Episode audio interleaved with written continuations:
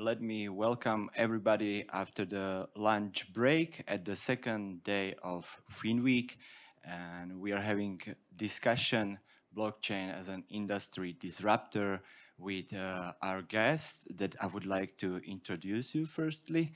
So we are starting with Peter Kreis. Hello, Peter. He is from Mangata Finance. Uh, then there's Branislav Majarnik. Oh, I'm sorry, you are sitting in the wrong seats, guys, I told you.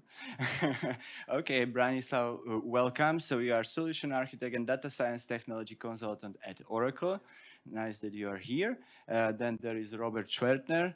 Hi, nice to meet you. Uh, so Robert is C E O and founder of InnoMagic. Uh, the other guy sitting here is David Stancel. So he is C T O at Funbi and co-founder of Blockchain Slovakia. Uh, we have Jakub Jedlinski here on my right. He's C T O and co-founder co-founder of Outlift. And there should be another guest, which uh, is present on that video. It's Iži Kobelka. Iži is the C E O and co-founder of Tatum. Welcome, guys. And uh, before we start, I would like also to thank to our partners of this conference. So the whole Fin Week is under the auspices of Embassy of Israel in Slovakia. Our main partners are Ministry of Finance of the Slovak Republic, National Bank of Slovakia, three sixty-five Bank, and Binance. The other partners are Visa and Funbi Network. Our supporters are Oracle, Embassy of the Slovak Republic in Washington, and the expert guarantee is under Finas, FinTech and InsurTech Association of Slovakia. So those are formalities. The last one is, if you want to give questions to uh, our guests here, just use Slido and hashtag FinWeek, and you will, we will have time at the end of this discussion to answer your questions. So first, I don't know if you, if you all know this guy, so we will just um, make one uh, little bit interesting thing. Do you know what's elevator pitch, guys, here? How you know? You probably know, but there are many people who don't know, so we will just do small elevator pitch of you guys. What is elevator pitch? This term was uh, founded in Silicon Valley when founders wanted to raise capital, and they just had a small, limited uh, amount of the time, most of the time in in elevators. So that's why this term, and we will do it today. Like, you have maximum one minute to tell us something about what your company is doing and what you're doing at this company. So we can start from Jakub. Uh, hello, thank you for having me. Um, I've started teaching about cryptocurrencies at the uh, Prague University of Economics and Business in two thousand fourteen, and later in two thousand seventeen I started Outlift together with two of my colleagues. What we do is fundamental analysis of coins, so uh, we embrace tokenomics of things, or tokenization of uh, assets, and uh, that's uh, we try to find utility in the tokens, or we also design tokens, and at the moment we are starting a regulated fund in the Netherlands. So uh, that's basically our area of interest. Cryptocurrencies, altcoins, not just Bitcoin, but also altcoins, but not the shit coins, only the reasonable things. And uh, our task is to divide them, to find them. Cheers. Hello, everyone. My name is David. I'm a C T O at uh, Funbi. We are a cryptocurrency broker. And in my free time, I teach at university a course on cryptocurrencies as well. And I'm very much interested in the history of cryptocurrencies, which is a subject which I dedicated uh, my upcoming book to. So stay tuned. Hello, my name is Robert Schwertner. I'm from Austria, and thank you for being here in Bratislava today. Uh, I'm C E O and founder of InnoMagic, and also founder of the avatar and uh, character Crypto Robbie, because my name as a child was also called Robbie and still is. Um, I um, headed the Austrian uh, Smart City Research Program for ten years, and in two thousand fifteen we started with blockchain uh, research, especially in energy and for industry. And now with InnoMagic, we consult mainly large enterprises, very large enterprises. We're doing machine-to-machine communication um, projects, but also recently into fan token. We can talk about that later. So, and what I did in Austria, I um, we put together the Austrian blockchain landscape. So all Austrian companies on one slide. Thank you. Hi, everyone. I'm Peter. Peter Kreis, I'm C E O and co-founder of Mangata. Mangata is an easy and secure decentralized trading for Ethereum and Polkadot. We are building an application-specific blockchain, that's a DEX chain with one use case, and it's built as a parachain on Polkadot. Uh, we are the only team in the industry on the world that has solved the miner extractable value that is a hot topic for Ethereum, which affects significantly the costs. So we are providing very high performant and very efficient blockchain built on Polkadot that will be bridging the ecosystems of Ethereum and Polkadot. Uh, our backers are Polychain Capital from Silicon Valley or I O S G from, from Hong Kong. So uh, we have global capital backing us, and we will be launching a mainnet in about three months. Good afternoon, everyone. My name is Branislav Majarnik. I'm working in Oracle company more than sixteen years, like solution architect and data science technology consultant. Probably everybody knows what is Oracle. Oracle is largest software company, not only largest software company, but also we are producing hardware after acquisition some microsystems, you probably know. And because the main products about Oracle is about the data and databases, blockchain is something also about data and transactions. That means naturally, Oracle take care also about the blockchain. Thank you guys for uh, introducing yourself. So my name is René Darmož. I'm moderator of today. So I'm also running my own small family investment fund, Monil Capital, and I'm C O O of PromoBay as well. So let's jump into our topics today, and um, that is blockchain as an industry disruptor. So it's nice how we are sitting here today with some bankers, people from government and so on. And like five years ago or so on, you remember those days when, when we were considered like drug dealers or so on, you know, like Bitcoin was considered for only bad reason, nothing was good. And today we are sitting here and, and talking to bankers about wh what's going on and how the industry is changing, and bankers are actually trying to go fast and like to catch this what they what they didn't believe. And that's also what we want to talk about today. You are from the industry, and uh, we want to know your opinion, like how you feel it about today.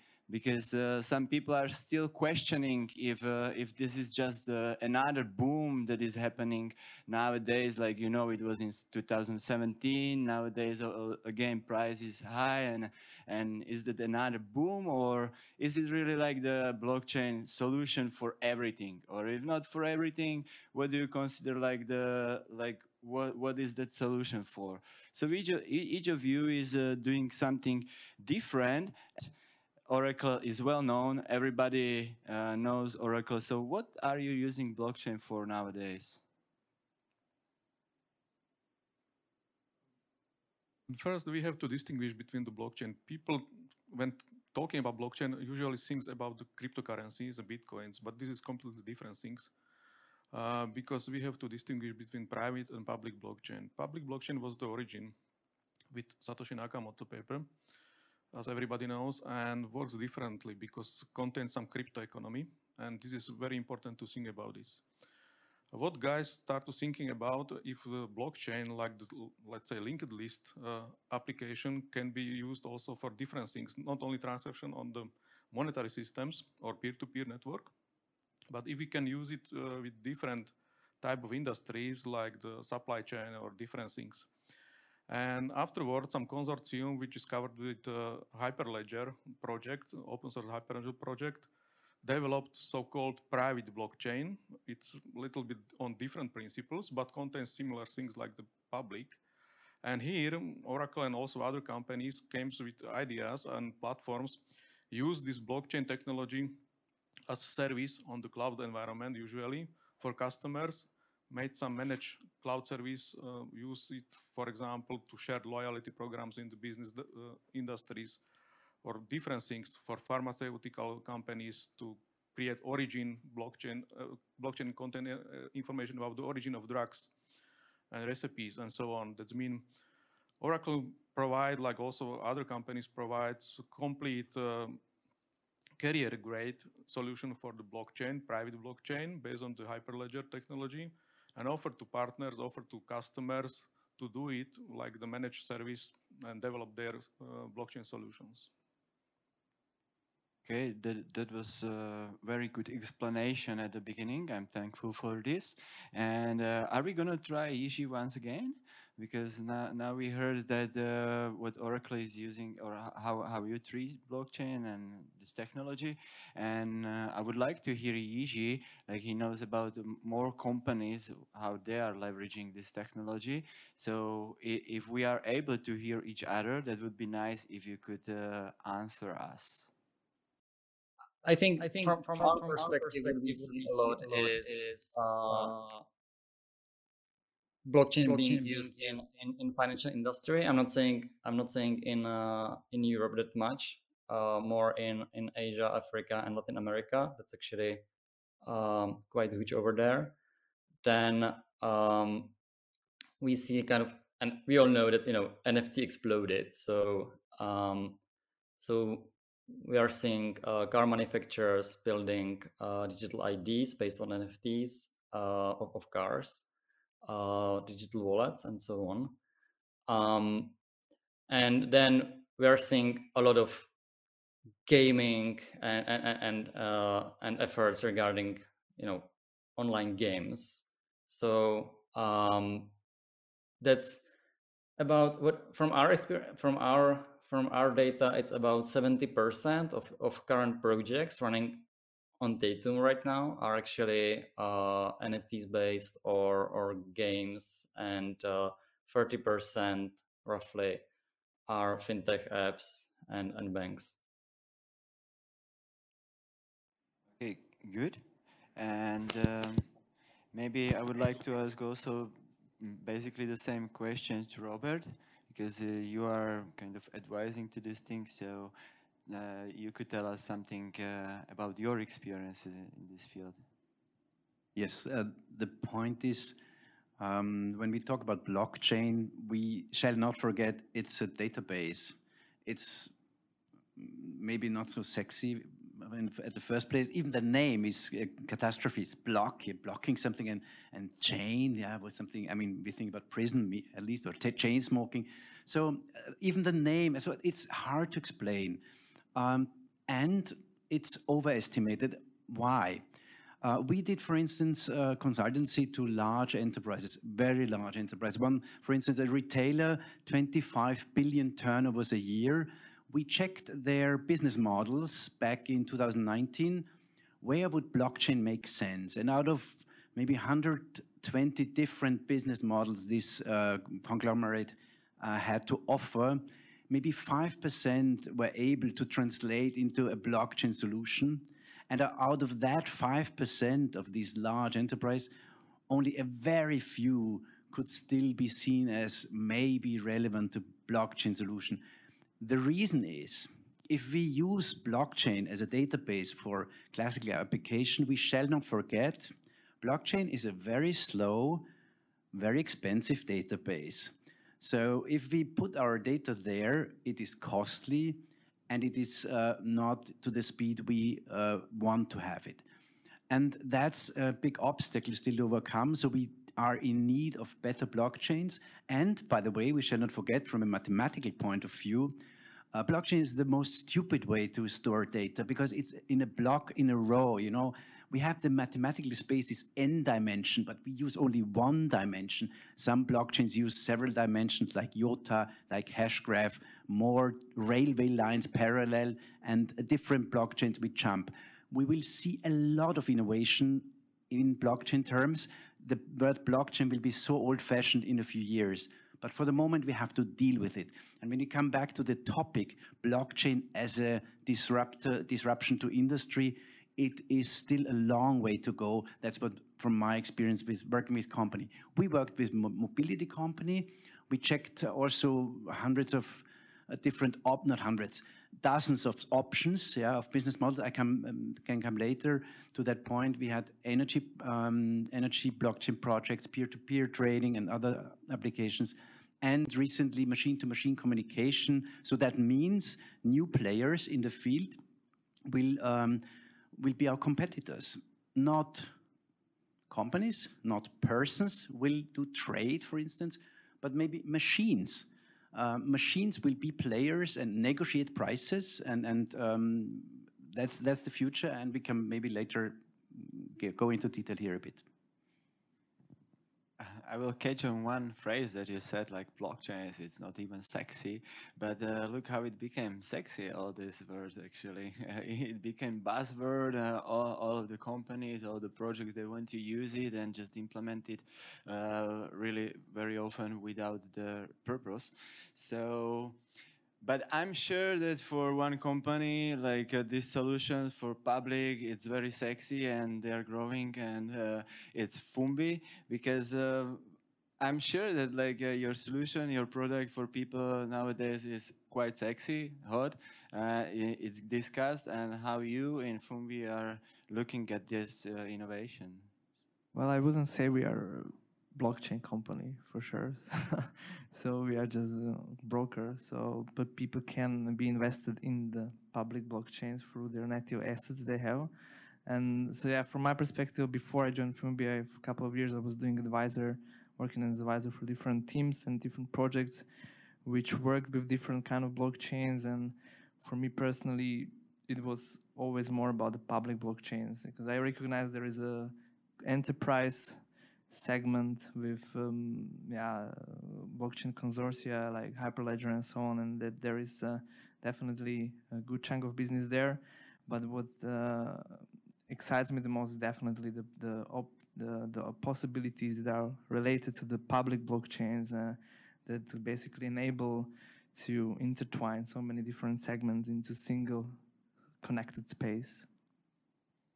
Uh, we already more times it was mentioned here, like uh, public blockchains, private blockchains, and um, I, I see it as like uh, for people, for regular people, those can, yeah, first motivator, just be honest, it's like uh, we want to earn money, and then then people just invest a little bit amount and they are uh, trying to find out more and more, and not only about but price issues and so on. They, they fi find out, uh, they, they study things about economy and, and ideologies and, and things that those are behind, and there are so many things. So uh, this is connected with uh, public blockchains most of the time, because uh, people, they can earn money there basically. And then there is this spectrum, B two B spectrum, and in that sector most of the time what, what I see, uh, companies are using some uh, some private blockchains or federated blockchains, and and also uh, banks, they are they they like to use federated blockchains. Uh, um, and um, is there any one of you who would, would like to Uh, tell us why, what, what, what is the, like the difference, or why these companies, they want to use private blockchains? Is there any one of you? Roger. You didn't say anything. You can both of them. So, um, first of all, uh, when we compare blockchain to the internet, um, we have the large internet, this um, org organism, you know, this what we call internet, and. Um, Public blockchains want to build a layer on that internet and be the blockchain the, to transfer value on, on the internet. Now we can just transfer information. So the large uh, public blockchain will be a second layer or, um, on the, on the uh, existing internet, whereas the private blockchain is considered to be the intranet of a company, and it will be always a silo, it will be always controlled by a company. And that's the old economy still trying to, um, to save their business models, but they have no chance. That's the relaxing news. So that's for us blockchainers, they will not succeed, because we know with the internet, nobody's using a private internet for his daily life, but we you all use the public internet. And same will happen to blockchain. That makes us very confident. On the other hand side, the problem is these big um, internet companies which derived, Google, Facebook, and so on, you name it, um, it could be in the long run a danger that we also see large blockchain companies taking hold of of um, blockchains, of public blockchain, and we know there is no public internet. As we see, Russia is uh, increasing control of the internet, the European Union controls with G D P R, China very strictly controls the so free internet. Maybe with blockchain that could happen in the long run too. Okay, I would like to ask you, Jakub, you wanted to add this and also maybe like uh, add that information wh where you see, if you see any uh, innovation in private blockchains. Okay, I will, I will give it a try. Uh, I came to Bratislava like seven years ago. I was a guest at a co another financial conference here, and I was the only one speaking about blockchains or crypto assets back then. There were people from ministries, from public authorities, uh, banks and payment Pro providers and stuff, and uh, I started my presentation by saying something like, and now for something completely different, because it was a curiosity. It was a curiosity. And uh, now we have plenty uh, blockchain, Bitcoin, crypto-related conferences every week, and it's uh, on the telly every day and in the media. Uh, I would say that the situation changed around two thousand eighteen. Uh, when the bubble burst that was there in two thousand seventeen, and now people started to be more curious about the word blockchain rather than Bitcoin. You can even see it in the uh, in the in the Google search that uh, before that Bitcoin was the word that you would Google, and then it was blockchain. So everyone talked about blockchain, and uh, companies, traditional legacy corporations, uh, started using the phrase, well, we really like this new disruptive technology, the blockchain, but we don't like cryptocurrencies or Bitcoin, so we just like the blockchain, okay? And um, everyone said that they are experimenting with the blockchain, or they're implementing the blockchain or D L T, distributed ledger technology, into their solutions, which they were not actually, or, or, or not really. It was just like P R, and uh, now it's changing. I believe there might be some uh, real-world applications of the blockchain, especially the DeFi, decentralized finance, and in the gaming industry, which is which is really rising. But the idea of the pri of a private blockchain uh, is that, well, it's it's not just we have a club of people who trust each other, and that's why we won't let anyone in. Um, The difference, one of the crucial differences between public and private blockchain is that the private blockchain doesn't need to have a coin. In public blockchains, you have the coins which are distributed as rewards for those, for the nodes, for the, or miners, for those who maintain the ledger, the distributed database, let's say. Uh, if you have a different motivation, Uh, because you already are members of a project, uh, then you don't need to have a coin. In the private blockchain, example, banks want to have a clearing database among themselves, yeah? And they, they, I can even imagine that they trust each other, but who will be in charge of the database? Who will, who will actually uh, manage the database? I think it's more a question of ego than trust. If the European banks decided that they would have a common blockchain for clearing, and there are projects like that on Hyperledger, but uh, who will be in charge? Would it be Deutsche Bank? Would it be H S B C, Santander, Societe Generale, Erste, you name it?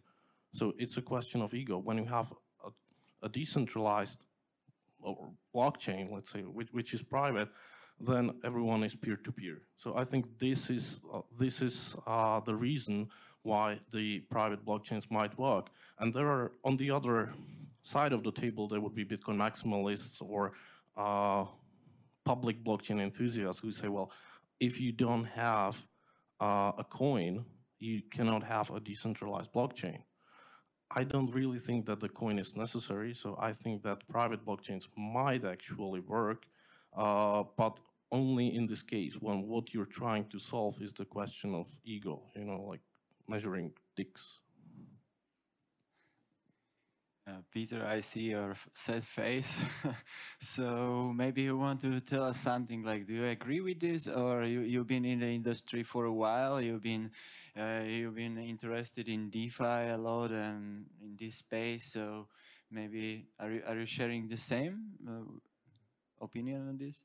I'm roughly sharing the opinions because, well, I believe in the public blockchains. Uh, so because the, the main word to be using with public blockchains is network effect.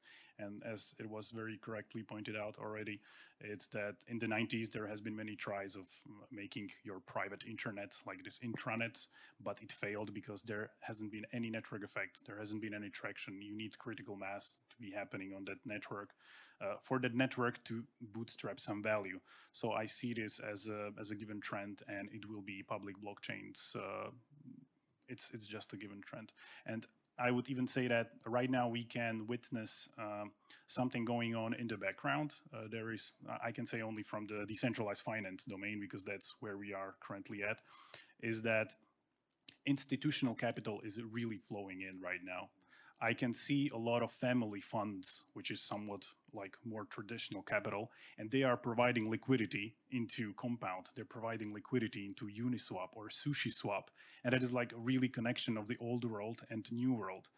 Uh, I, I see a lot of, uh, currently there is a new growing category of uh, funds that are dedicated only for getting dollars and allocating those dollars into DeFi protocols, because they can get yields much better than in the traditional uh, banking industry. And this is a huge trend. So uh, I see this happening in the background, although retail, or we can see on social media, it's not talked that much about this, but there is institutional capital flowing into the industry. It's like that, and it's visible also on on-chain data analysis. Those are available and people can check them all the time. Like, informations are public, not like uh, when there is a banking system, private uh, blockchain that uh, is not, not, not visible for anyone. So you cannot analyze it, and with um, information, those are public, you can do so much more. Uh, okay, uh, so we know this, and I would like to ask you, what do you see? Um, more times there were mentioned blockchain gaming, and uh, do you see there's uh, some maybe next boom that will come, or next wave, or next hype? Like there was DeFi spectrum, N F T spectrum. What do you see like a next wave? What, what's gonna happen? Or maybe uh, will it be that uh, adoption changer that will involve everyone into blockchain? Like, we can start, David, you are a visionary, visionary here, you can tell us something. Share your uh, okay, maybe I will start with a very fresh information that I read today, uh, when I read that uh, Gemini and brother Winklevoss, they invested into one of the blockchain V R world, called Somnium Space in this case. So, and this is, I think, super interesting use case for the future. You know, this is a kind of an embryo of a metaverse, where open and decentralized metaverse, not the one that Facebook wants to build, uh, where you have basically complete decentralization of the architecture of the governance system, and uh, you have very blurred lines between, you know, the virtual reality and the gaming and the real world, because you have basically all these things. You know, this world natively supports N F Ts. You can have holographic avatars there, so you have all these things in one single, not only ledger, but also one single interface. And um, this is like a great example of how blockchain, public blockchains can really, you know, like transform like our society in the future. Robert, you yes, can. May I add? Um, at the, currently, we are exploring fan tokens, fan tokens for sports. And this, um, we do this for um, large uh, sport industry sector, um, and we, we tested the fan tokens, and we, we checked different blockchains from technical side, but also from the marketing per, um, aspect. And here gaming, sports, and real-world sports, um, esports and real-world sports um, join. So what we will see in future is there will be not um, a complex like a gaming industry on the one hand side, and the real-world gaming um, on the other hand side, and sports, but these will be more fluid. Why? it is so interesting to me that um, computer games are so well designed and so much money is invested in how it looks and, and, and what three D avatars you mentioned, David. And on the other hand side, when we open our email, it looks so boring. It looks like still in the nineties. Yeah, there you have these lines of emails, and it's so interesting to me how to see this difference. And what we will have in future, this will be more fluid. We will have also maybe three D working spaces, because still the V R um, um, glasses, they are the HoloLens and others, they are not very practical. One gets seasick very easy. There are a lot of research has to be done. But the industry will be more fluid. So I see not so much in gaming itself, because in gaming you always collected points. You can translate them to token. You had a certain value for it. You got something for it. Maybe just to enter the next level in the game. That was a token for. Um, but we will have maybe a new um, new approach where with all people in home offices, um, listening also, by the way, maybe here, um, they will have more beautiful workplaces in the screens, not these boring old-fashioned ones.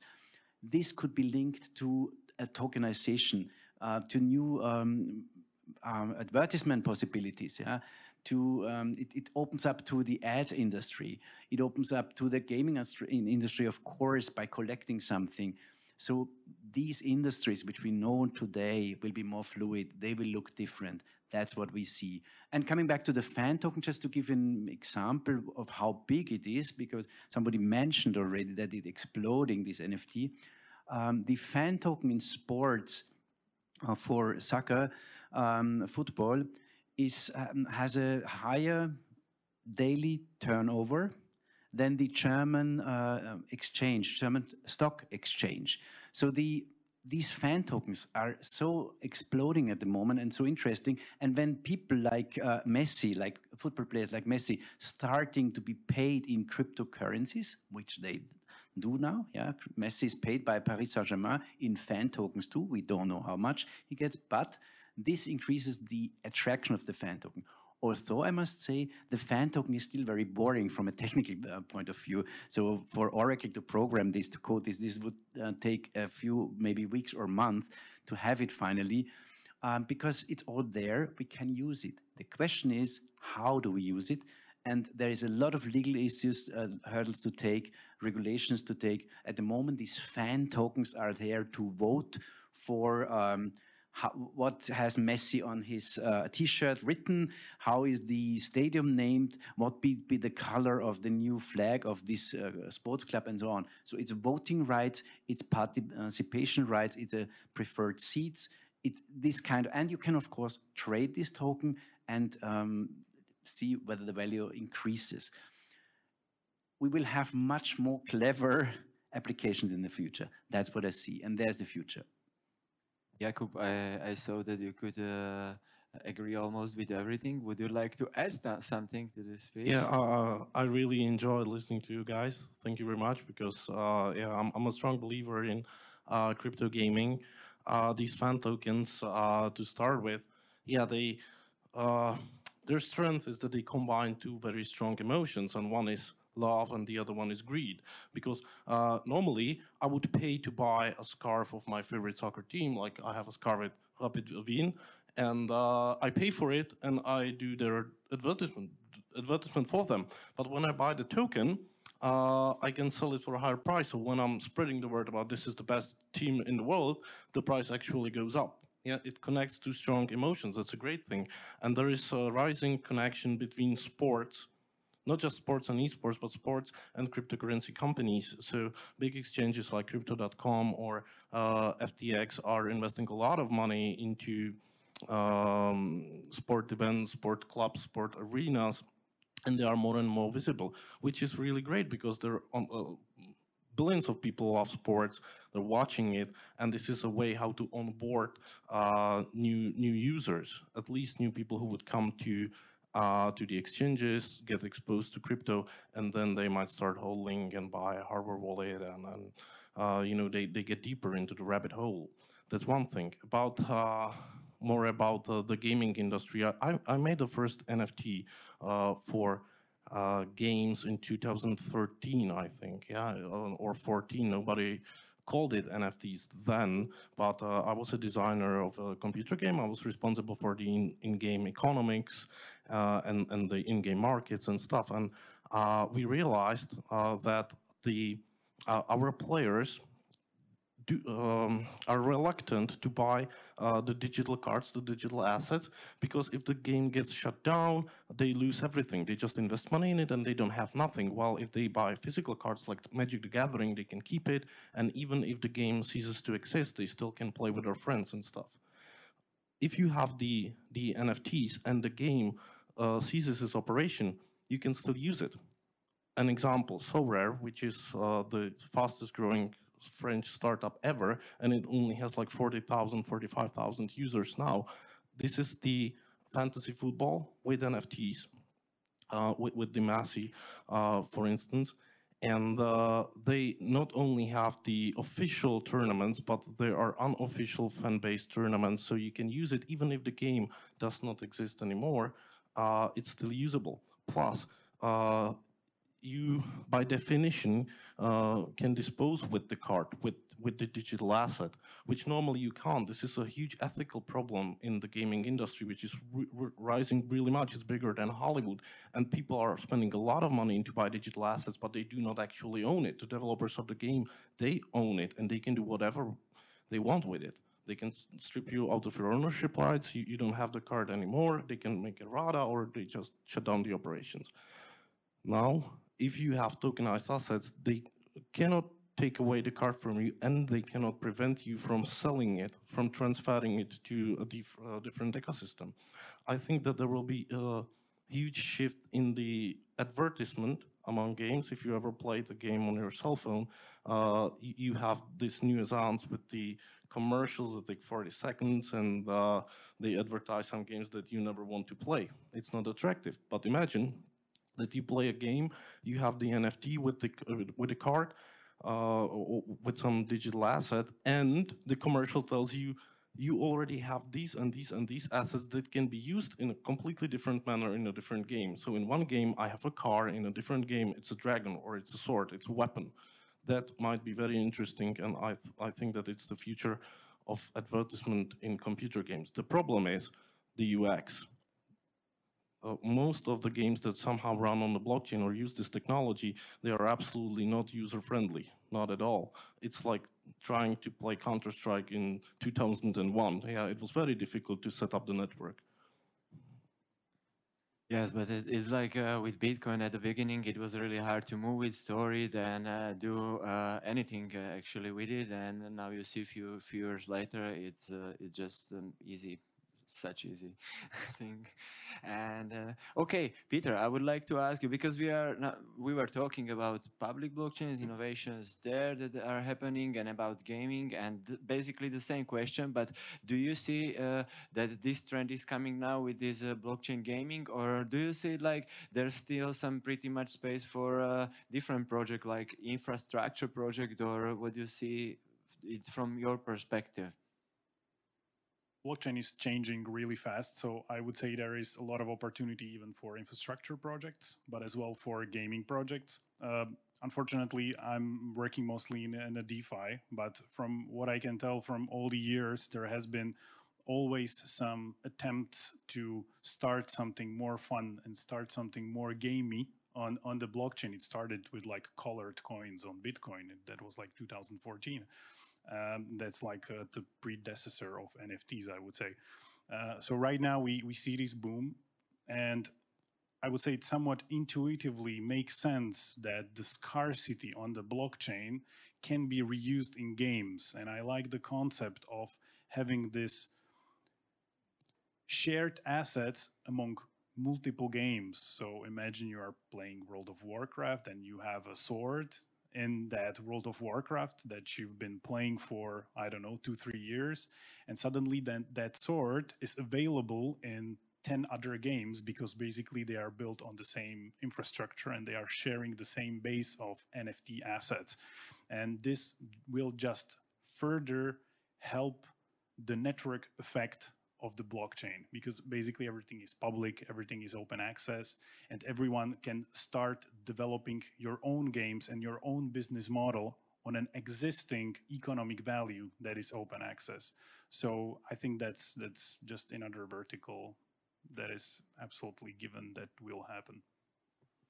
Okay, now we move uh, to Branislav, and I would like to ask you, because you are mostly like private blockchain oriented, and uh, we heard about such crazy innovations here. Maybe uh, our listeners and viewers, they don't know about games like Axie Infinity and all the Filipinos. Those are earning money for just playing games and those kind of crazy things, like innovations, crazy innovations. Is it possible to, to bring such an innovation with uh, private blockchains, or uh, where would you maybe see such opportunity in private blockchains and innovation space?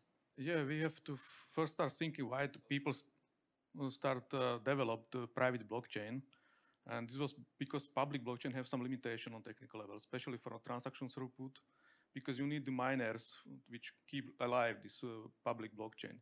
It's a great idea, it's perfect, but uh, for special reasons, when you need a lot of transactions and big transaction throughput, it's not possible to do it with public blockchain. And this model of proof of work concept, because this costs energy, and you probably know to keep run all this public blockchain with the cryptocurrencies like Bitcoin or Litecoin or Monero or anything, uh, you need a lot of power, plant power. That means many miners are now sitting in the China, because not uh, they have cheap energy probably, or more cheaper than in Europe. And this is the problem, how to keep running such a huge environment and peer-to-peer network uh, in the specific enterprises when you don't need such, for example, peer-to-peer network, but you need, you need such big transaction throughput, because you have a lot of transactions, for example, like the Visa cards have or different uh, enterprises have. And this is the reason why the people start to design the private blockchain, and they found, of course, some business cases for this. As I already said, supply chains or B two B model or, or some kind some B two C models is suitable for this private blockchain. And uh, private blockchain, especially this Hyperledger consortium, offer direct solution for them. And we have several very successful references about this, for example, for from our partners, for example, for specific companies and retails which using the private blockchain for their loyalty programs or different things like this. Uh, what I heard also, for example, some uh, bet companies also start thinking about using the blockchain, but they are lo losing some hybrid model, because they start to develop kind of token which called Bitcoin in this model, and this is quite a hybrid between the private and public blockchain. Interesting. So maybe do you see like the, the future there in this combined model? Uh, probably yes, because as I said, um, public blockchain have some limitation. This is not bug of pu public blockchain. This is the feature why how was was designed, but for specific uh, needs or requirements from industries or enterprises, we need different approach, and this is the place for the private blockchains. Okay, Iži. Now I want to ask you that. Um, You, you, you, you can tell us from the first hand, like where the trend is shifting probably, or what customers they, they want to build, because customers are those who are visionaries and they know what they want in one or two or three years, or they think they know. And then you have to, uh, to tell them what they really need. So can you share your opinion on this with us? So, so um, um, first, first of all, what, um, What we see more and more, that actually big companies, including top three gaming biggest gaming companies in the world, are being involved in uh, in uh, in blockchain gaming. They are exploring uh, all the possible technologies, including N F Ts. Um, of course, they are also con considering legal and uh, and other consequences, which I would say, smaller projects they don't care that much about. Uh, I completely agree with everything guys said, um, except I think one one feature of blockchain uh, wasn't really mentioned yet when it comes to when it comes to gaming, and uh, And the thing is, if you think, so guys were speaking about, about uh, mobile games, for example, and the way how it works today is, um, if I'm playing game with Jakub, for example, um, we, the way how it works today, we are sending data to usually A W S or some cloud provider. So if you are a bigger gaming company and you have dozens of millions of users every single second, you are paying quite a lot of money. The thing is, with blockchain, and it was already mentioned, it's a decentralized database, you actually don't have to go with everything to A W S. So if I'm playing with, ja uh, with, with Jakub, I can actually play against him or with him uh, directly, peer-to-peer. -peer. That's how blockchain works. And I cannot cheat and he cannot cheat. Um, that way, if you have, I would say, a little bit higher traffic, if you have dozens, hundreds of thousands users of the game, you can save a lot of money. Um, I know that um, that uh, there was mentioned performance issues, and it's uh, and that uh, it can be expensive. It's partially true, but not really anymore.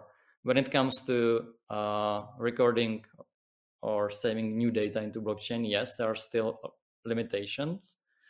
But when it comes to reading data, that's actually the best scalable database ever. We don't have anything better at the moment. We don't. Um, And the thing is, a lot of activities in games are actually reading. So that's, you know, that, that's great. Um, so that's something I would, I would highlight. Also, um, what is, um, what is interesting is, uh, you guys mentioned, uh, gaming and, and, and few projects. Uh, we also have actually a very good project in Czech Republic. It's called E R C eight. Uh, it's actually uh, about, I think, two weeks ago, it was five times, eight times bigger than uh, than uh, uh, OpenSea. Um, and SoRare is, actually, they have like over a million users, and SoRare has only, what, thirty, forty thousand. So it's just, you know, nothing really. And that's what we are able to produce here in Europe.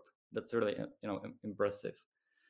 Um, so this space is becoming more and more interesting. sorry, interesting from uh, also from Central Europe perspective. And uh, um, what I can what I can share with you is that uh, there will be also new features in games. Um, so today you can have, I don't know, boxes, chests, something like that, where, where you can actually explore. Where uh, it's given to you as, as a gift, and you can trade it. We already spoke about uh, about N F Ts as as as, a, as a assets inside the game, so you can actually transfer and sell the asset to someone else. You cannot do that today, and um, and we will see more and more. Um, I would say in the next six nine months, um, even big players will actually work more with. Uh, with uh, uh, with blockchain, and uh, and even G P U producers will actually uh, support blockchain directly in their in their in their G P Us. Now we said uh, now we talked about the upcoming trends of blockchain gaming, and maybe I would like to ask you about those trends after this. Do you see, like, yeah, N F T space is big, but uh, quite unknown for now, only JPEGs, videos. Uh, will it be like the, the cultural revolution, or uh, brands like uh, Nike, Adidas and other brands, they will embrace it, they will create N F Ts, and uh, uh, or how you see this evolving like this? We are entering definitely in the sta stage of uh, mass adoption, and how, how you see it that it will evolve? Can you start, please, Jakub? Yeah, I, I can start. Uh, what you said, it's already happening, like McDonald's selling the N F T of the new burger, and uh, yeah, for marketing purposes, N F Ts make sense. The Lapkowitz family raised some money for uh, restoration of one of their, or some of their palaces, castles, um, chateaus. Why not? That, that's what's happening. What I can see the future in is to sell actual things using uh, using the N F Ts. That, that's what we're trying to do, an experiment, uh, selling trees, like actual trees. You can buy a tree, and the N F T uh, contains the the purchase agreement. So you normally people are ridiculing N F Ts because you're buying JPEGs, uh, and w what you've got is just a bill, so that you can brag that, well, yeah, look how much I paid to buy a JPEG. But what what if you can buy an actual thing using the uh, the N F T technology, and you already have the market spaces, uh, which like the OpenSea or whatever. Uh, I, I think this is this is rather the future, uh, future, but it must be explored how much uh, it will work legally. That's why it's uh, an experiment, and a lot of people address us and they ask us, we want to tokenize real estate. Yeah, that's like the most common thing that you ever heard. We, we want to tokenize real estate, fundraise money using E R C twenty tokens, or have an N F T of, of a house or something. There, there are a lot of regulatory issues. So uh, I think that uh, this, this needs to be uh, examined from the legal perspective. Judges must make some uh, decisions about it, and maybe the, there needs to be new legislation, just uh, so just that people feel comfortable buying something using an N F T. So uh, gaming, first thing that makes sense. We've already spoken a lot about it, and then uh, selling actual stuff using N F Ts and securities. And securities reg uh, regulation is another big, uh, big topic, big deal. The problem is that the regulators are far behind. They're like living in two thousand seventeen to some extent, and they're reacting to issues like the Facebook's Libra or uh, the I C O bubble, which happened in two thousand seventeen, and now we are on a completely different space. So maybe in four years there will be a reasonable regulation for securities on the blockchain and or N F Ts. Maybe I'll follow up on this. Uh, so for me, what it boils down to is a single world that I mentioned, the metaverse. And so we talked about, you know, like we have you know, DeFi and, and projects like Peter's and uh, gaming stuff. But that all alone is like still kind of boring. So for me, it will be interesting when all this will be, you know, inter in one intersection of all of these things. So when you will build up yourself uh, level sixty Palpatine in Warcraft, and you will have it as an N F T, and you get loan, where this will serve as a collateral, and you use that loan to you know, buy virtual property that is stored on the blockchain, and you will do there whatever you want. And just next to you will be um, like a basically e-shop in a virtual reality, and, and you will coexist in the same universe. So this is where I see it going forward, and this is where, what I think is the most exciting about all these things. Uh, ju just two sentences, yeah. That's wh exactly what we want to do, to have our office, and an exact copy of our office in the metaverse, like Somnium Space, so that people can come to us physically, or rather than just talking to the screen, they would come to us in the metaverse, and it would be exactly the same office, which is, yeah, the way of the future. I really love this idea. Thank you very much. Yeah, I got some properties there, so I'm happy to rent. If I, I take up the property ball, um, the real estate.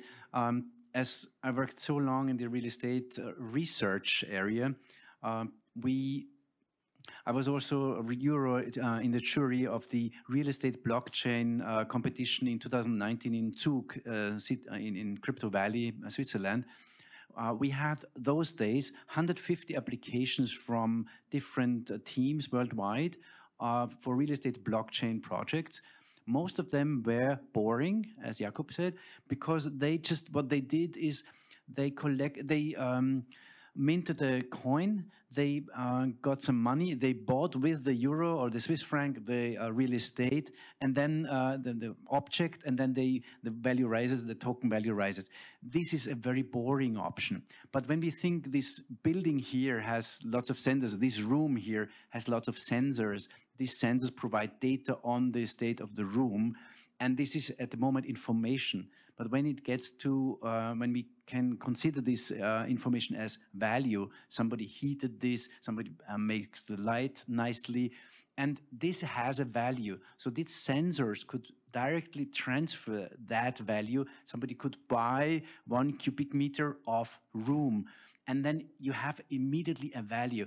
When we have the land registry, which is two, uh, two-dimensional at the moment, three D on blockchain, and we link that building to the tokens and the ownership, linked to the sensors of these thousand sensors of one building, and we rent it, we um, we use it as a as a um, company, like you, and and then we build a twin in a metaverse. One to one, so I can decide today go I to the real company or to the uh, virtual company of the metaverse, the decentralized. That's where the future goes. I think what we do, for instance, we work on we are working on a paper at the moment on evaluating uh, real estate, but not real real estate, but virtual real estate. For instance, that's what we do. We look at real estate. Um, there are factors where one can evaluate the value. So how about digital real estate? Do they have the same uh, criteria? We think uh, no, there are different criteria. Some are similar, some not.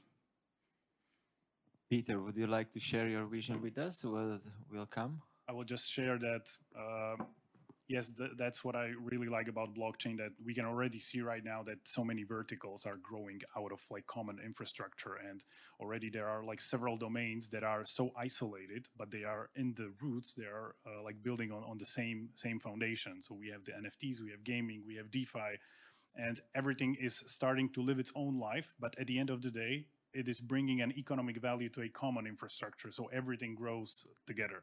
That's that's one thing. And for instance, um, about like token or NFTizing like uh, like things, I recently saw uh, an attempt, or I, I've seen a project that wants to make N F Ts out of scientific discoveries, because that makes quite a lot of sense. Because when you discover something novel, mathematical, or in, in physics or in, in whatever, it's it's a very novel idea. But that idea you you can go to patent office, of course. But if you just put it on the blockchain as an N F T, you have very public proof that you are the originator of this particular idea. And awesome thing about blockchains is that I like to say it's like trans-jurisdictional infrastructure. So from legal point of view, if legal systems would recognize that, okay, this N F T was truly an origination point of certain scientific idea, it can get adoption in all the other states. So all the states could start using the blockchain as the kind of like the original source of ideas. And I, I really like that. Okay, Branislav, do you think that uh, when when you you are leveraging blockchain somehow, you're working with it, you you're familiar with it, and uh, like Oracle, it, where is uh, your experimental stage focusing now? What, what are you experimenting with now? Um, I think the blockchain, like the disruptor pillar, have also or can have chance together with two different also pillars from disruption, industry disrupting, and this is the artificial intelligence together with uh, IoT. IoT was already mentioned, uh, like the way how to sense the physical world. Blockchain is way how to make some records and immutable records, and artificial intelligence is way how to make some decision on this data. That means I think this synergy, these two disruptors, blockchain, A I, and IoT can have very good future for us. Now, now, now kind of a little bit funny questions, like, uh, as I mentioned, like five years ago, you were drug dealers, and yeah, not, not like real one, but, you know, of course you were not, you, you were businessmen in Oracle. Uh, but guys here, they were, like in eyes of their friends, they were drug dealers and I don't know what, working on dark markets. And now you turned into kind of rockets, stars and celebrities a little bit. So how do you, how do you feel nowadays when the, this is this, just this big switch of uh, opinion from people? How do you feel it on, on your life or in, in your work? Robert, I, I see you want to start. Um, when I was working, uh, I worked till mid two thousand seventeen for the Austrian government, for this smart city research program, go um, governmental funding program. And, but I started early in two thousand fourteen, fifteen to explore blockchain. And I created this brand, Crypto Robbie, to be anonymous because, you know, I, I wanted to do my private thing to learn about it, but they should not know about it, because exactly it was the case when you dealt with blockchain and bitcoins. You were half in the photo, in the prison somehow, in the uh, in the minds of people. Um, it improved. Of course, I left the um, the, the company, or the um, the Austrian government worked, uh, stopped working, uh, founded my own company, went out with this crypto Robbie brand. This got quite famous. That was interesting, especially in two thousand seventeen, eighteen. On LinkedIn, I used this uh, very closed platform, with in, which is. Um, has a lot of reputation of people, so I use this, the high reputation of this platform, to bring their knowledge on blockchain there and, and, and Bitcoin. Um, now I would say I'm, I'm not surprised, but disappointed that it's so slow, this transformation. It takes so long, and it will still take very long till, till we have true um, virtual offices with maybe uh, N F T ties, yeah, blockchains, as had been mentioned. It will take a long way. But working in this uh, innovation industry for many, many years with normal companies, old um, industry companies, innovation takes always longer than we think. But what we have now, we have new players. In the beginning, I mentioned already, we think that the company next door, and that's the topic also, blockchain as a disruptor, is it? Um, is it? We, will, we think the company next door is our competitor, or the companies in China and the U S. But it could be that there are in future very clever programs, like, uh, like one which does my accountancy. I hate to do my bookkeeping or my, uh, my tax advisory, um, which is done by a tax advisor. Maybe there is a very clever positive virus in the future, which does my tax, you know, my tax reports. I upload my invoices and it's done. For my company, uh, it's done, all this. And then I get the tax report, and it automatically is linked to the uh, financial authorities. This positive virus has a name. It's called DAO, Distributed Autonomous Organizations, and they exist on the blockchain. You cannot pay, pay them with cash. That's hard. That's why I think cash has not such a big future, but we can pay them with cryptocurrencies. It's like it could be built on Ethereum. Um, we see that. One hint why I think also large enterprises see um, see future in blockchain is, for instance, the Deutsche Telekom, which is a huge company. They are miners. They mine the Chainlink token. Why are they doing that? Very interesting. They don't mine Bitcoin, of course. That's too shady. But what we still miss in this industry is the service industry, or the supplier to the blockchain. Chainlink, or Chain Project, validates data which is later stored on blockchain. So the blockchain itself can store very safe data, but if the data is crap, it's, uh, then you have crap saved on blockchain forever. So of course, Telekom, Deutsche Telekom know what they're doing. They are entering in this uh, supplier industry. And that's where I think some companies could see a future, could have a future, that they enter this industry uh, not by building a private blockchain, hoping that it one day will be public or so famous, or um, but they have a they, they provide some services. And here is a big chance, even for banks. Yeah, banks could help uh, saving um, uh, cryptocurrencies or storing cryptocurrencies. They know how to do that. They did it for hundreds of years, and. Uh, So that the future will be in this, uh, this maybe supply direction.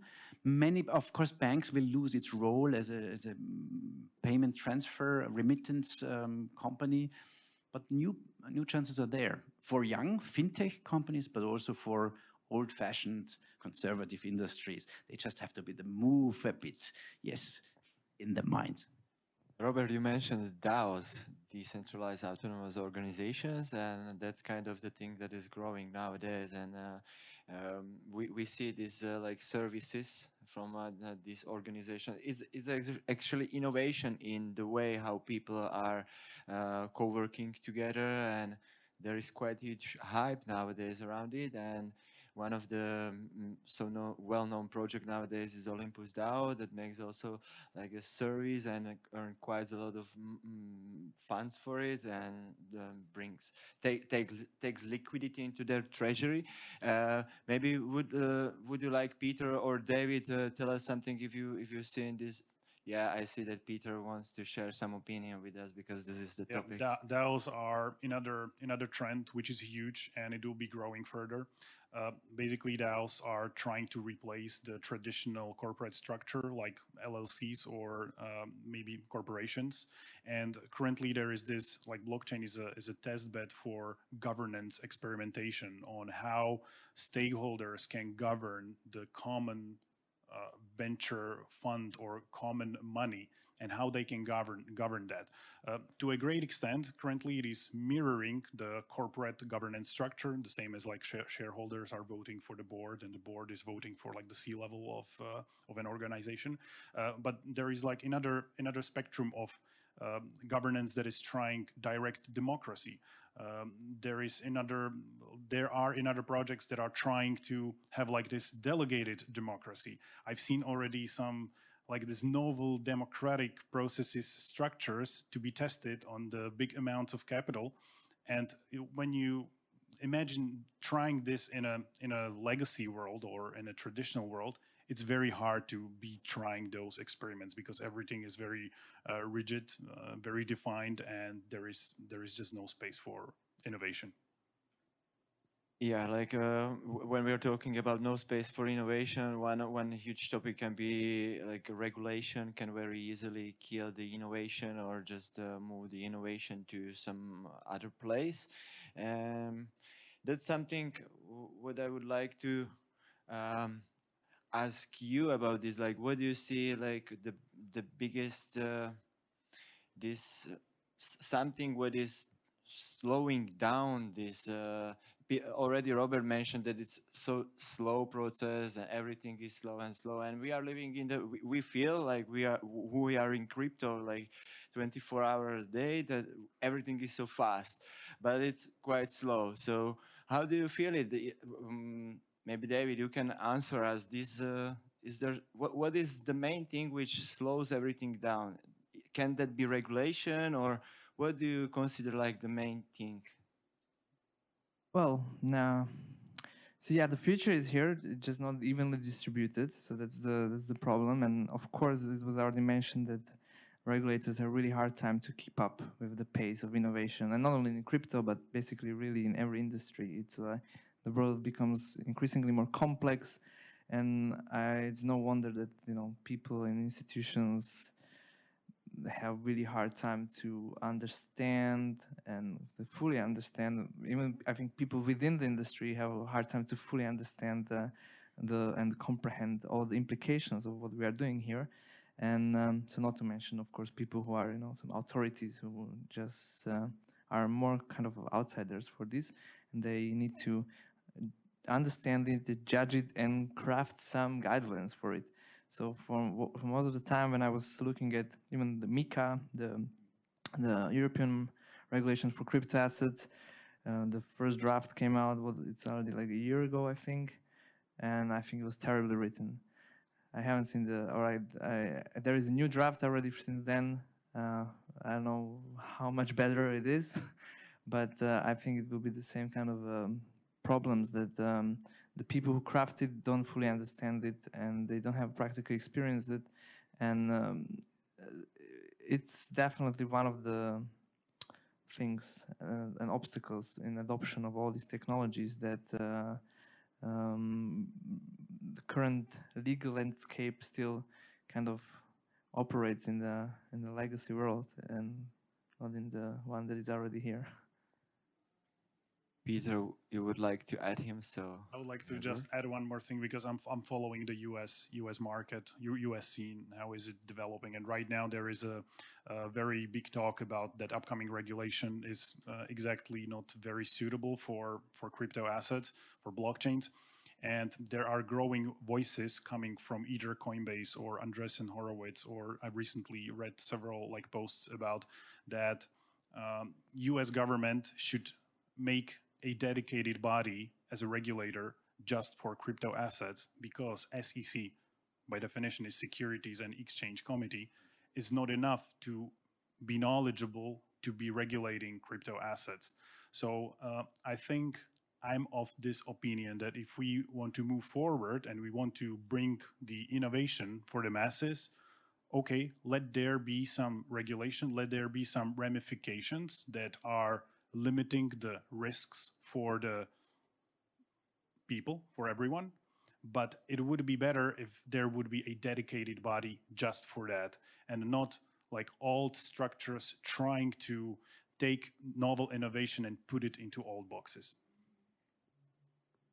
Maybe um, this this uh, this whole space is so interconnected globally. So do you think that maybe some, like, I know it's a utopia, but some kind of global regulation for this would be uh, something that could work?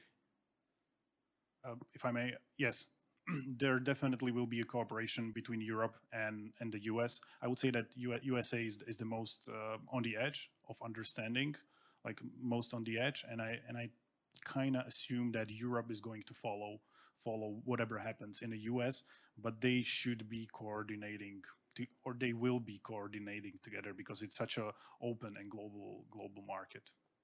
I would just maybe add one comment, because I believe we should be more um, believers in self-regulatory capabilities of the market, given what I said before, because I believe, like, also with the recent inflationary trends, I think governments have been more successful at uh, screwing people up more than protecting them actually against these the riskier aspects of technologies.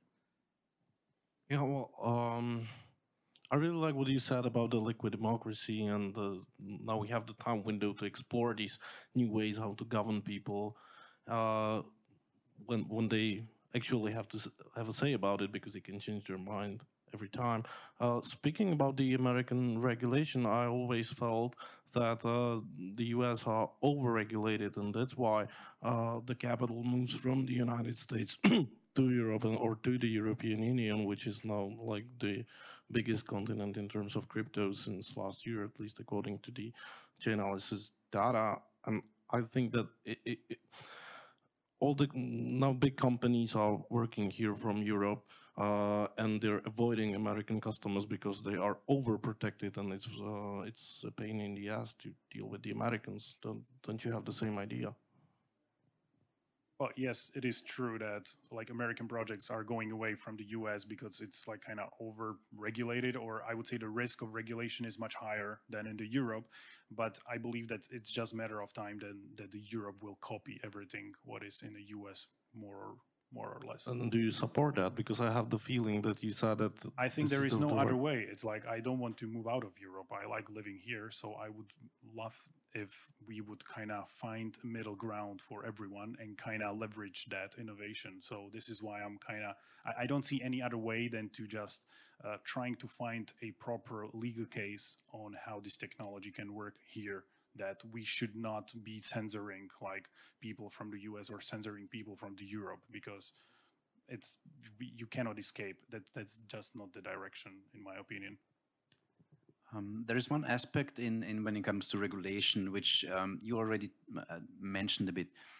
Um, when we see that legal power is at the moment is at um, with governments, with states, we think at it, that it is. But interestingly, uh, recently the um, um, president of the United States, Trump, got kicked out of Twitter, and they cut off everything because he did not follow their legislation properly, and he was from one day to another just silenced.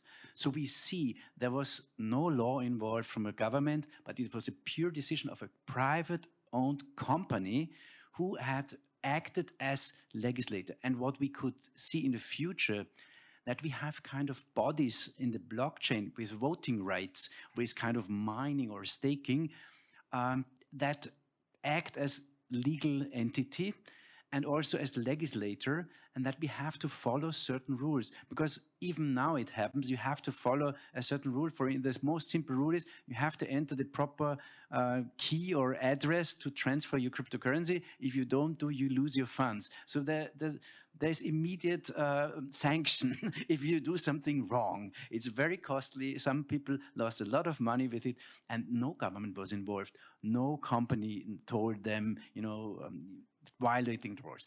So I think we, and I, I worked for, I supported E O S, the blockchain company E O S, in building an arbitration system, because E O S has the very specific um, approach that they, their smart contracts can be changed during running, which is not the case with Ethereum and many other blockchains, because once a smart contract or these little programs on the blockchain are started, they run. So if I buy a car and then uh, I send the money via Ethereum, uh, cryptocurrency, this process by, um, during the transfer process cannot be stopped. E O S could that, but there could be disputes. So during the sending period, it could change somehow this uh, smart contract to maybe repair it because it's wrecked or uh, there's a flaw inside.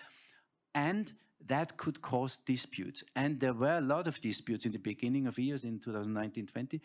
Um, and so there was a legislation, legislatory body, the arbitration court, who decided, okay, we stop the miner, we block them, and we stop, freeze this, and create and get some evidence. So a legal system has been built already around the blockchain. We see, we will see this more and more coming. It's not yet there, but we will have that. I get that. I, I think so. Okay, this was a really pretty ending of this uh, kind of official discussion part, and we can uh, jump into our Slido questions that we have. I believe that we uh, we brought you some uh, some information that you like, and so let's jump into this. Robert, I think private blockchain is uh, the solution for closed, trustless groups, identical to nodes, for some projects. If not, why? Um, I'm a believer in, in public blockchains, of course. Like I believe in the uh, in the open, free, democratic internet, which we know it doesn't exist. Um, as already has been mentioned, um, that um, that private blockchains could sometimes make sense. When we worked with this large company, for instance, they had the idea to shrink the amount of invoices they had. They have millions of invoices every month. So what they did, they hashed it and made a hash of a hash, and they used the blockchain, a very, very private blockchain, their own blockchain, to, to just zip it. Hashing means zipping it, making very big data very, very small. And that is another function of blockchain. It's not always transferred in cryptocurrencies. You don't need a coin. You just use a Ethereum or other blockchain and shrink that data. So there it could make sense that a very private blockchain is used, or consortia could use it, or governments dealing with each other uh, could use it. We had a mobility case uh, with one company where different road infrastructure, road tolling companies are cooperating in Europe, but at the moment every country is doing their own business. So they thought about how to connect this um, road tolling, that you don't have to buy. For me driving here to uh, Slovakia, uh, to Bratislava today, I had to pay ten euro, and in Austria I needed a, another vignette and so on. So that there is a blockchain to be used for that purpose, and it's trust. But this will be not a blockchain where you can publicly, publicly mine or get a token, um, buy a token, just for a very specific to, um, purpose. Sometimes blockchains could make sense. Yeah, uh, well, actually, you don't need to have a private blockchain to store the hashes, because the hashes don't tell you anything about the input. So you can just, yeah, you don't have to have a decentralized or very decentralized system with a lot of nodes to keep the data. You can just have the data at three nodes or something offline, and the blockchain only contains the proof that that the data was was not tangled with or, or played with. So you can use any blockchain for it, even the Bitcoin's blockchain, which is not very suitable for that, but you can even use the Bitcoin blockchain to store a hash. So. The second question would be, what do you think will be the biggest obstacle in the adoption of blockchain games? Is there anyone who wants to spe specifically answer these questions? Question? Okay, Jakub. Uh, the first, uh, the first transaction, which is which is costly, which is costly. Uh, the games like Axie Infinity, they use their own layer two solutions, uh, and then the transactions are very cheap. Uh, I used to play uh, Gods Unchained, uh, and it didn't make any sense because you would have to pay uh, Ethereum fees, which are like hundreds of dollars to make a transaction to sell uh, a digital asset, which costs two dollars. So it's great. Yeah, I bought it for two dollars. I'm selling it for fifteen dollars and I paid three hundred dollars for the fees. Doesn't make sense. So uh, they also created their own layer two with zero or close to zero fees. The, the, the problem uh, is to make the first transaction and the last transaction, to put the money into the layer two and to withdraw it. So uh, I, I think that now it's uh, very important to bridge these layer twos and con uh, interconnect them, and, and it's happening. It's it, it's happening. But, uh, the first the, the entrance fee is very high.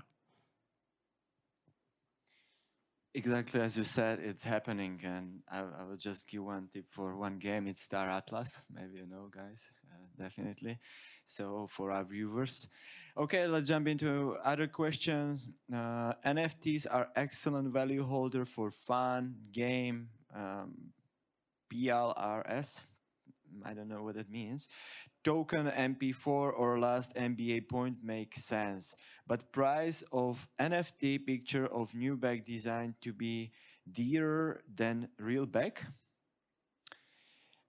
I'm not sure if I understand correctly the question, but, but the question should be, but price of N F T picture of new bag design to be uh, dearer, probably cheaper than the real bag, or uh, maybe maybe the question should be like, how you imagine it when there's some real asset and uh, some N F T connected with this, what you mentioned, Jakub. So, so if you want to jump, um, answer this.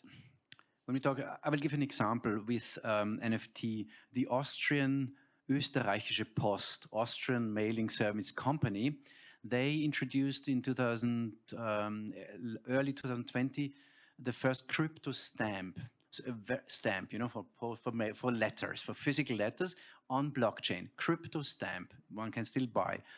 Um, First, they try, yeah, first, interesting that they used a very old-fashioned, you know, stamp collecting, stamp is hundreds of years old, uh, linking together with Ethereum, with a blockchain of twenty-first century. So they used N F T and they used Ethereum for that blockchain, but it was so costly. We supported them in marketing, but the mar we, we got a shitstorm that the transaction is so costly. The last um, edition of these cryptocurrencies have been uh, published Uh, last week on twenty-first of October. Uh, so, and I went to the mail shop, I, I went to the shop to buy this crypto stamp because it was also a paper version of it. And the, um, the teller told me, uh, sorry, um, we can only give two um, per person, two crypto stamps because there is such a run on these. So what we see, we see there is a run on these N F Ts. Um, sometimes the transaction cost, as Jakub mentioned already, is sometimes very high, but there are other options. They use now X D A I, for instance, uh, another coin with low fees.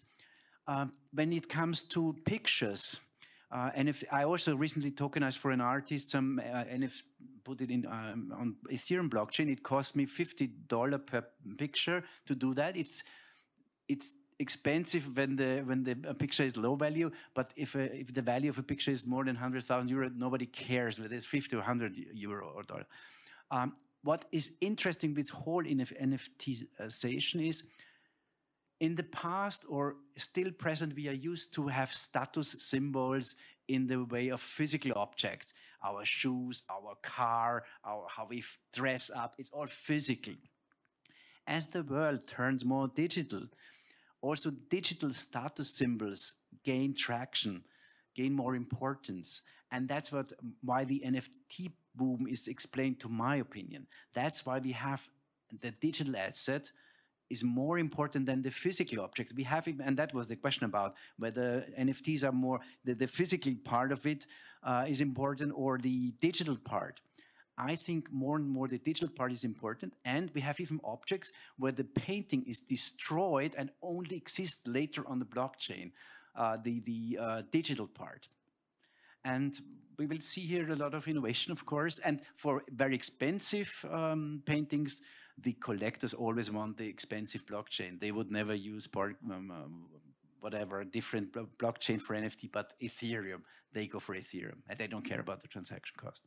Okay, we got the last three minutes and there are three questions, so we have to be really quick if we want to answer them. So first one is, do you see any way or possibilities to use blockchain technology in government? I could just answer it that it could be, but it's utopia because everything, if it's public blockchain, is visible and we know how our politicians behave, so it's just utopia. Oh, okay. You want to add something, Peter? Just quick. I want to add, because I've seen already DAOs that are kind of like... Uh, activist DAOs. So they want to fund political causes through organizing a capital on the public blockchain. And that can turn into somewhat like a funding for a political party, right? And it is used on, on public blockchain on Ethereum. Or the second thing, which are trying like local communities. Imagine you are living in some neighborhood and uh, you have a kind of like a common budget, which is public by definition. And uh, people from that neighborhood are managing that DAO budget, I don't know, for taking care of the crosswalks or for, for the grass and greenery around your neighborhood. I would just maybe add that there is also a European blockchain service infrastructure being launched at these days, nowadays, basically. So European countries in, in, in will use basically blockchain for some of the use cases within public administration. I think people can see some... what is suitable for the government is smart contracts, and smart contracts are part of the blockchain infrastructure, and smart contracts can be helpful in specific uh, government processes. When you, for, for example, want to some issue about uh, how to build your house or get some uh, issue about your car or something like this, that means this can be, let's say, platform, the smart contracts and blockchain platform also for e-governments or government.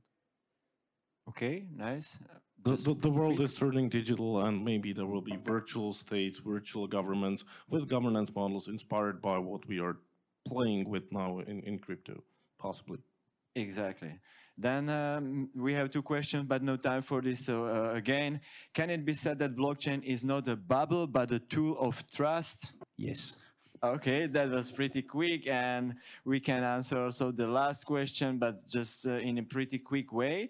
How do you rate Slovak institutions and blockchain? Is something going on from point of view in Slovakia or the Czech Republic? So just maybe like a quick comparison. Guys, do you, do you feel it's better in Czech Republic or in Slovak Republic?